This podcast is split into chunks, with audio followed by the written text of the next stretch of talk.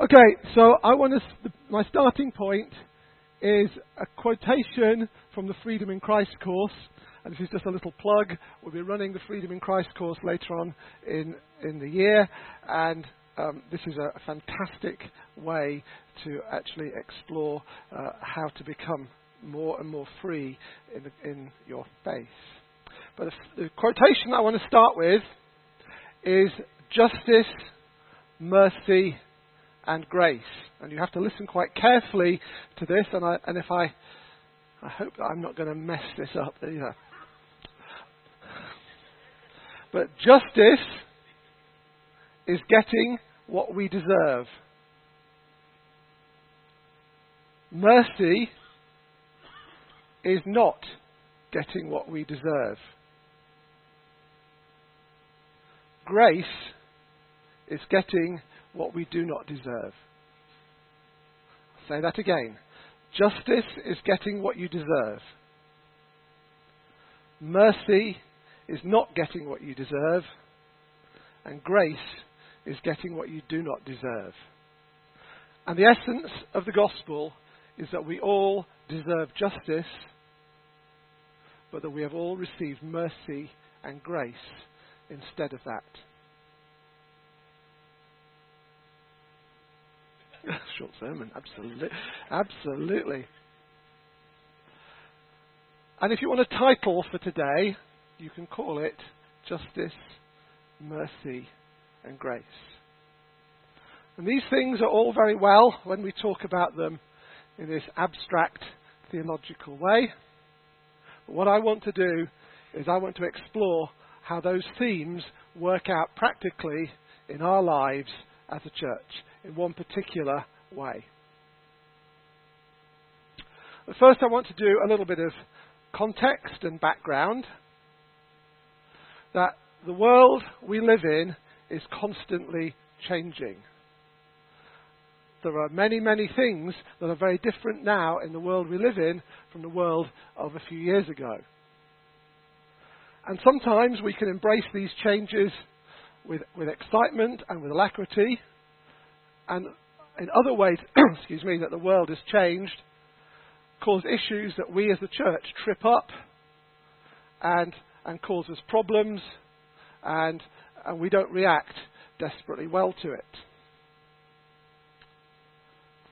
Sometimes, when issues in the world come up, we can act more with justice or with judgment than we do with mercy and with grace. If I was preaching this sermon 20 years ago, one of the issues that we would be talking about would be Sunday trading. Because 20 years ago, those people who were around 20 years ago, everybody got incredibly het up about Sunday trading and shops opening. Now it seems to not be an issue at all. If the number of people I meet in Tesco's on a Sunday afternoon from the church is anything to go by. Another one which potentially is still slightly more contentious, but I, I think has actually been mostly resolved, is the issue of divorce, and in particular, people remarrying who are divorced. And talking to Alan, he reckons that around 12% of the church here, this church, are affected directly or indirectly by, by divorce. The, this was a big issue 20 years ago. Now it seems to pretty well be a non issue. But actually, I'm not preaching 20 years ago. I'm preaching today in September 2019. And two of the issues that our society is changing its attitudes towards, and we as the church can often trip up about, are the issues of sexuality and gender identity. These are things that I'm quite used to talking about at work, but I must confess I feel slightly nervous about talking about in the church. I will be touching on a few issues that could provoke um, things to come up in people's lives on many fronts, and I've asked Stephen Jones, who, who leads our pastoral team, who, if you, Stephen, can you stand up? If, if anything comes up that you want to talk about or want to arrange um, a pastoral meeting, Stephen is your man. pass the buck. And I also want you to listen and to actually not hear what I'm not saying, because this is there's the p- potential for the for the Twitter storm and and the Facebook uh, thing to cause all sorts of weird and wonderful Chinese whispers to go on.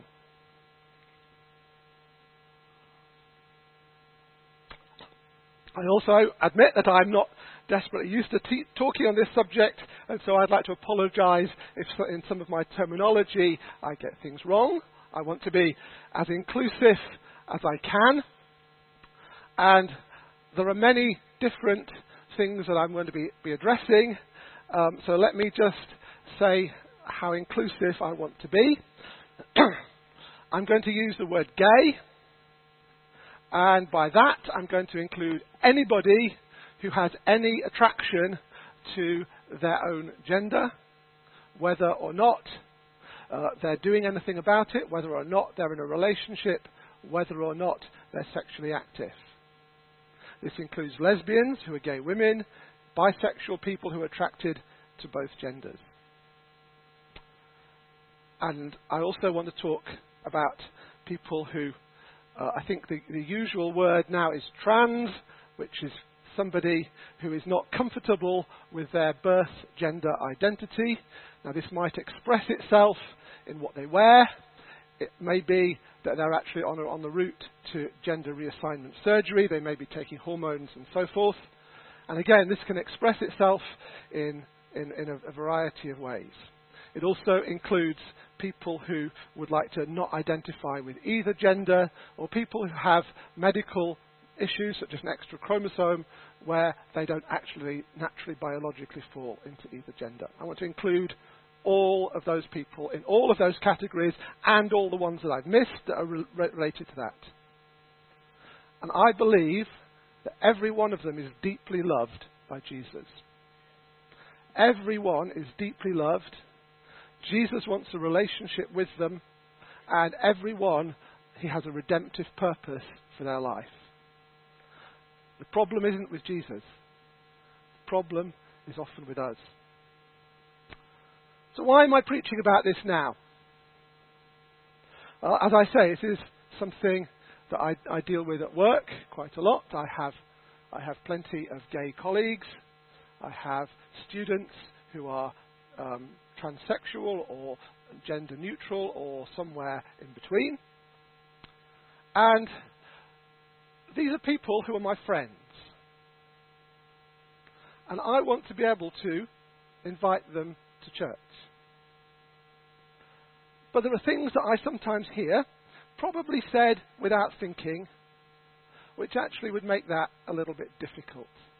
And there are things that uh, I think if I invited one of my friends to church and something like that was said, what would I feel like? What would they feel like? And that makes me a bit upset, really. It creates a bit of tension because I want my church to be somewhere where I can bring any of my friends, where they can find Jesus and can have their lives transformed by the power of his glory in whatever way he chooses. So this caused a bit of tension, and I was working out how do I resolve this.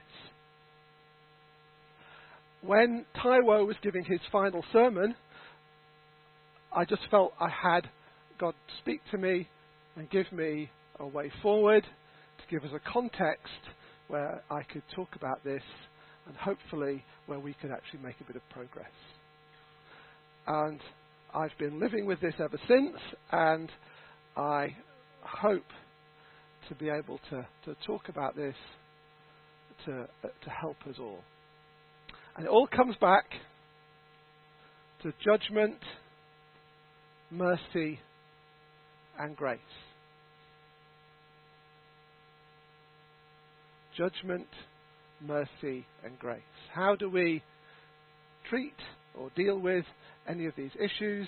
We may feel uncomfortable about them, but how do we treat these, these issues? How do we approach people where, where this, this is a real part of their life?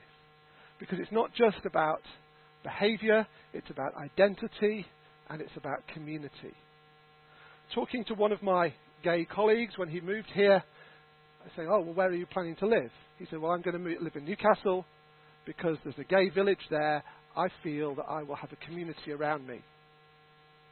And that sounded to me very much like one of us saying, Well, I'm going to move to this place because there's a church there. I've got a community around me. It's at this level that we're talking. People's identity, their community, and their life is deeply um, based on, on these things. And we need to, to give people who come among us, we need to give them the space for God to move because this is, this is more than just um, a, a small thing in their lives. Okay, so coming back to judgment, mercy, and grace. This is one, these are the words of Jesus from Matthew chapter 7. He says, Judge not, that you not be judged. For with the judgment you pronounce, you will be judged, and with the measure you use, it will be measured to you. Why do you see the speck that's in your brother's eye, but do not notice the log that's in your own eye? And quite often, we can look at people who are different from us in whatever way, and we can see that difference rather than seeing them from God's perspective. Like, like Tony was talking about, rather than seeing that inner beauty that he, he has been given by God, face mask and all, rather than um, by outward appearances. And it's a little bit difficult to find stories in the Bible of how where people um, in all of these, these categories uh, because they were not real issues in those days. The closest I can come is the Ethiopian eunuch in, in Acts chapter 8, who was, at best, gender neutral. And this is actually not something I've ever heard a preacher bring out of that story. But yet, they were accepted, they received the gospel, they were baptized. If them, why not anybody else? So, what I felt God point toward me towards is, and I've just lost a page there somewhere. Um, okay, good. Um, was to talk about the encounter that Jesus had with three people in the Gospels people who were um, at risk of isolation or actually were definitely rejected by the society around them because of issues to do with their sexual lives. They all happen to be women. That's, those are the stories that I have. But actually, I'm not going to apologize for that because, in fact, in those days, um, women did not enjoy the same status as men and so were, in fact, more likely to be excluded. So this actually serves to emphasize the point. So the first of these is to be found in John chapter 8, verses 3 to 11. It's the woman caught in adultery. According to the religious laws of the time, justice would have meant that she should be stoned to death. Now, that's fortunately not something that we have these days, at least not in our country. So, a group of religious leaders brought her to Jesus because they wanted to trap him. And they said, Well, she's been caught in adultery. And the, one of the translations says, in the very act. What should we do? Now, here is a woman who is clearly going to be distressed. If she was caught in the very act, she was probably not properly dressed. She's incredibly vulnerable. The crowd are wanting to kill her. What does Jesus do? Jesus turns the whole thing around on its head and says, If any of you don't have sin, you can cast the first stone. See how he's applying what the teaching that he's given about the speck and the log. Often we can look at other people and we can see the faults and the problems in their life and not see in our life. And he's turning it around and saying, why don't we reflect on what's going on in our own life?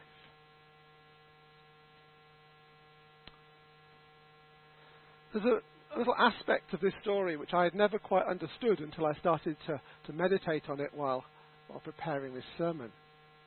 That twice during this account, Jesus looks at the ground and seems to be completely distracted away from what's going on. But the more I thought about it, actually what he's doing in the first instance, he's giving the woman a bit of space for, her, for dignity, and the second, he's giving the crowd a bit of space. Rather like we might close our eyes when we're giving a, a gospel appeal, he's, he's, he's saying this is a, a moment for you to process this for yourself. And slowly the crowd, it says, starting with the oldest, they realized that they had sin in their lives. They had things that, that they were not, they could easily have received judgment for. And they slowly dissipated until only Jesus was left. And he said, of course, he had no sin in his life. He would have legitimately been allowed to cast that first stone. But he says, I don't condemn you either. He, he reacted with grace and with mercy and not with judgment. The second story I want to talk about comes in Luke chapter 7, verses 35 to 50. Jesus has been invited for a meal at the home of one of the Pharisees, one of the religious leaders, whose name is Simon. This is not Simon Peter, this is a different Simon. And while he's sitting at dinner. A woman comes in who the Bible describes as a sinful woman. Nobody quite knows precisely what that means, but most commentators that I've seen would re- regard that she was probably a prostitute. She comes in, she starts crying, washing Jesus' feet with her tears, wiping his feet with her hair, kissing his feet, and then she breaks open some perfume. Now, this is probably not done in a very British fashion. Right? right? It was probably not a few delicate, subdued sobs. This is a Mediterranean country where people know how to express emotion. It was probably loud. It was probably distracting. She's a prostitute. She's probably dressed in a provocative manner. I don't quite know what a provocative manner would be for first century Middle East, but um, maybe you could imagine what it would be like in our context, but don't imagine too carefully because I want you to concentrate on what I'm saying. She's visually distracting. She's making a lot of noise. She's being very emotional, very demonstrative. And then she breaks open the perfume. And suddenly the whole house is filled with this sweet s- uh, smell. And smell can have an amazing effect on us. There's, there's lunches being cooked now. If those doors open and suddenly wafts of cooking food come in, you'll all be distracted. So Simon, in whose house all this happens, he's let's just say, a little bit peeved by all this going on. Can you imagine if you had invited somebody for dinner, somebody important, somebody perhaps notorious, but somebody who you were wanting to find, and suddenly there was a disturbance like this, well, you would probably be peeved as well. But rather than condemn her, Jesus tells a story to explain her position, and he he uh, say he respects what she's done, what she's doing. He he understands, and he lets her know that she, he understands. And finally, he says, "Go in peace."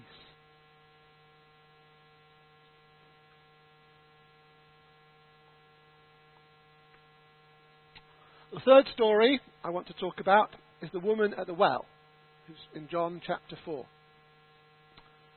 So Jesus is on his travels. He's in a town called Sychar in Samaria. And it's about the middle of the day, and he sits down by a well, and a woman comes up to draw some water. We, we all know this story, it's preached on quite a lot. While he's talking, he has a revelation from God that she has had five husbands and is currently living with someone with whom she's not married. And he, he mentions this and brings it up in the conversation. This is probably, most uh, preachers I've heard on this, they talk about this, this issue is probably means that she was a bit of a social outcast. She's drawing water on her own in the middle of the day rather than at the, in the cooler times at the, at the beginning and the end of the day, which would be normal. We, have, we can only infer that, but that she was somehow not accepted in her society, and it could well be because of her history of broken relationships. Now, of course, we don't know what happened to any of these husbands. They may have all died, but somehow there's an inference that actually there's some broken relationships in her past. And in fact, when um, when she goes and she, tells the townspeople about her encounter with Jesus, her phrase is, This is a man who told me everything I ever did. It's clearly the central issue in her life that has identified who she sees she is. So, so, we, so there's not, it's not quite so explicit as the, as the previous two examples, but I believe that this was somebody who, whose life had been totally coloured by broken relationships. Yet Jesus accepts her, he talks to her. There are quite a number of social taboos that he, he breaks here. He's in Samaria, and Samaritans and Jews would not normally talk to each other, so there was a racial uh, divide there. Um, it would not be common practice for him to be talking to a man as a man, talking to a woman, and also she's a woman who's perhaps socially excluded as well. You know, he breaks all of those social taboos, and and he uh, accepts her. He, and in the end, he stays for a couple of days in the town, and many people come to faith. All three of these examples are examples of, of Jesus acting with mercy and with grace, not acting with judgment.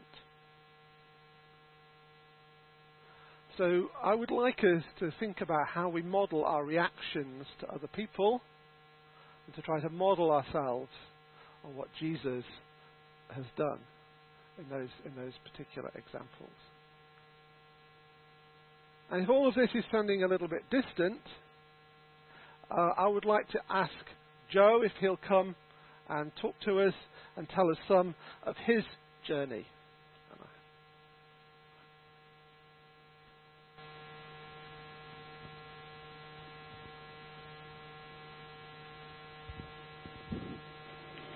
If uh, the sound all goes wrong, I'm sorry, I can't be at the back and the front at the same time. Um, so, uh, I want to talk about my oldest child. Um, and I've only got five minutes. I could do it for an hour if you like, but I'll, I'll, I'll keep it to five minutes. Um, so in um, in 2002, 2002, I was amazingly blessed to see the birth of my first daughter. Um, you, know how it is when you're really excited. You've got a child coming. You get the uh, names books if anybody ever asks you for, if you want a baby name, ask them for adult names and look, see them looking confused, but they're the same thing. Anyway, so uh, we, we had a short list of names that we thought we might want to give our child, and it's a very rational thing because when our child first uh, finally appeared, none of the names fit. I can't tell you how, but they didn't. It took us a long time to decide on a name for my daughter, and we went with Esther Mary Wiggers ten days later. Um, Esther grew up in our family, and um, she turned out to be precociously intelligent. Uh, so in reception year in school, she um, they actually took her from reception into year two uh, literacy classes um, because they said apparently year one would be a waste of time on her. and in actual fact, when it came to moving to the next year, they put her straight in year two, um, where she thrived, and she did amazingly. And she's been accelerated in, in school ever since, really.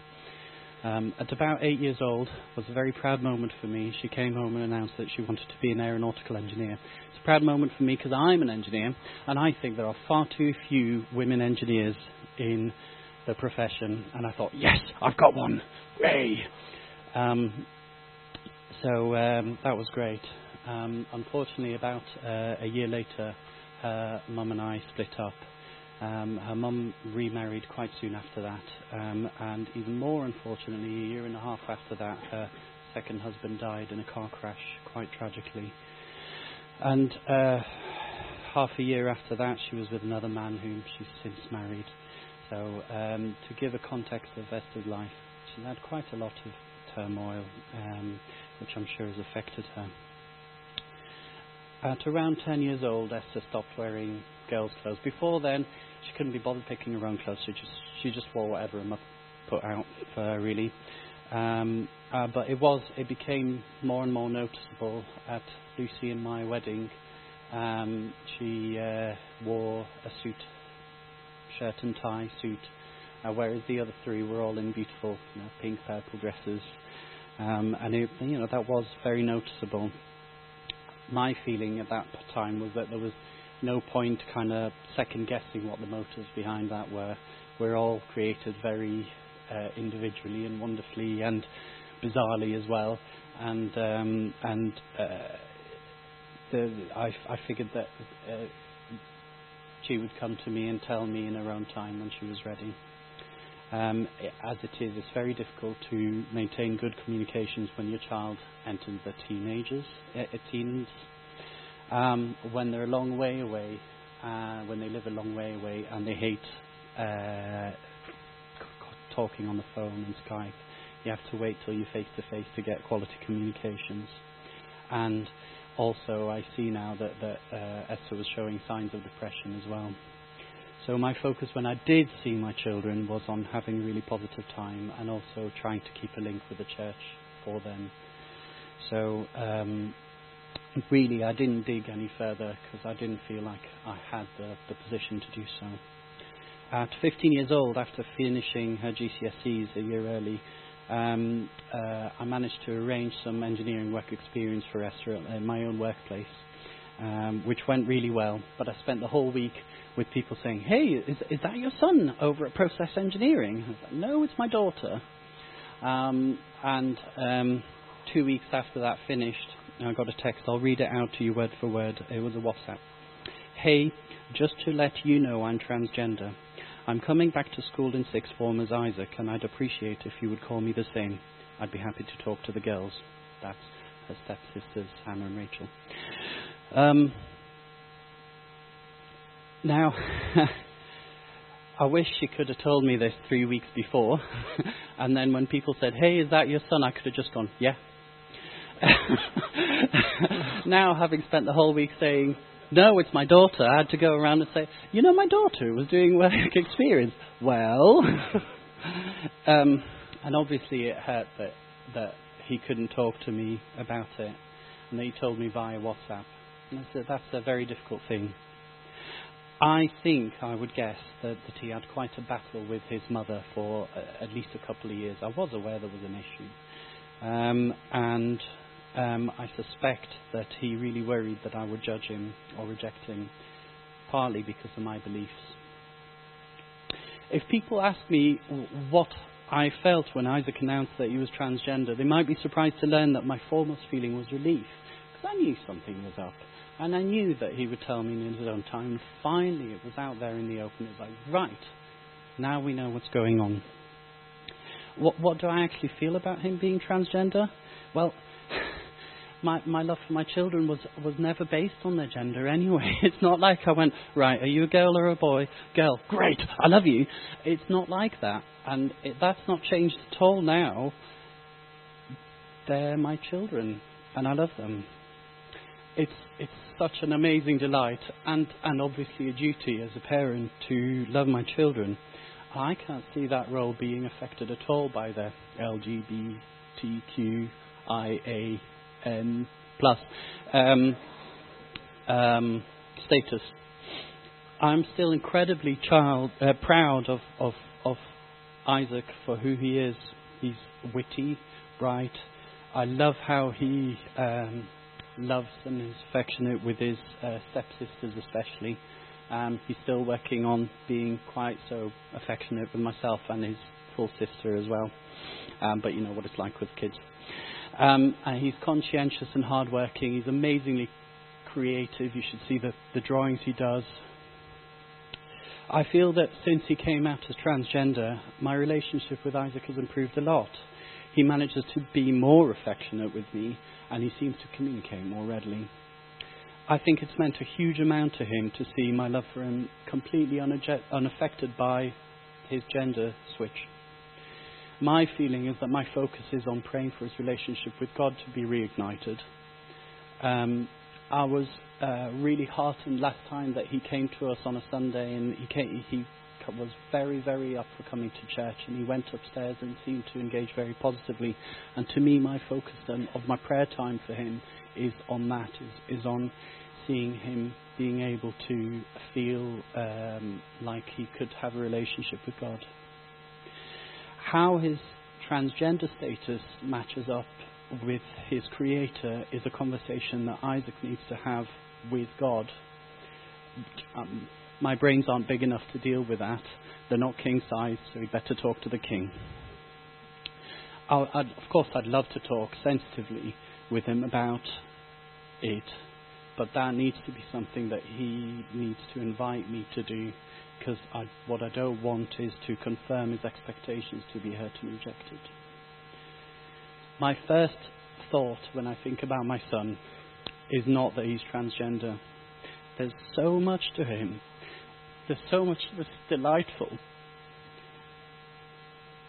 I was asked by someone how he could reject his identity so much. But I've seen him through the years. I've seen he feels that living as a girl is a rejection of the gender that he feels inside. That's not something I can help with. It's such an eternal thing. That's, you know, I am, however, sure that rejecting him won't help his feelings and his journey, regardless of what I think about it.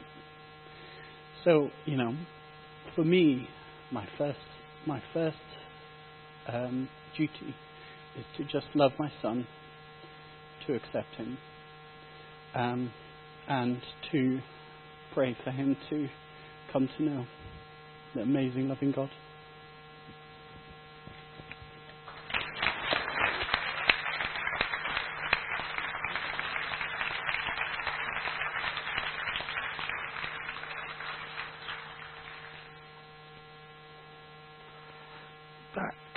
That's very moving.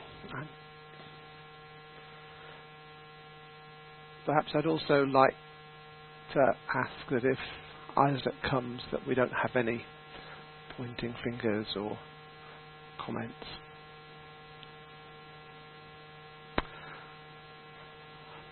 I don't think I can say very much more after that. Jo said everything I wanted to say, but from a, a position where I can't do that. So what I'd like is if the band could come up. I ask them to sing Amazing Grace. And I would like us to all perhaps not join in, at least not at first, but reflect the grace that we've all received in our lives where we should have had judgment. The verse says that through many dangers, toils, and snares I've already come. And it's grace that's led me safe this far. And grace is going to lead me home. And let's just exercise that grace with other people.